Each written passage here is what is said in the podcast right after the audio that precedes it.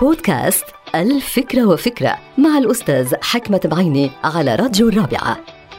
فكرة اليوم لها علاقة بأسلوبين من أساليب الإدارة. في بعض المدراء ما زالوا يصرون على أنه زرع الخوف في قلوب بعض الموظفين وخاصة الفئات العمالية أو الفئات التي تهتم بقضايا معينة يجب أن نزرع الخوف فيها حتى تزيد من إنتاجيتها وتلتزم في العمل. وهناك بعض المدراء اللي بيصروا إنه لا لا يجب علينا أن نزرع الخوف في قلوب الموظفين على الإطلاق مهما كانت انتماءاتهم ومهما كانت وظائفهم.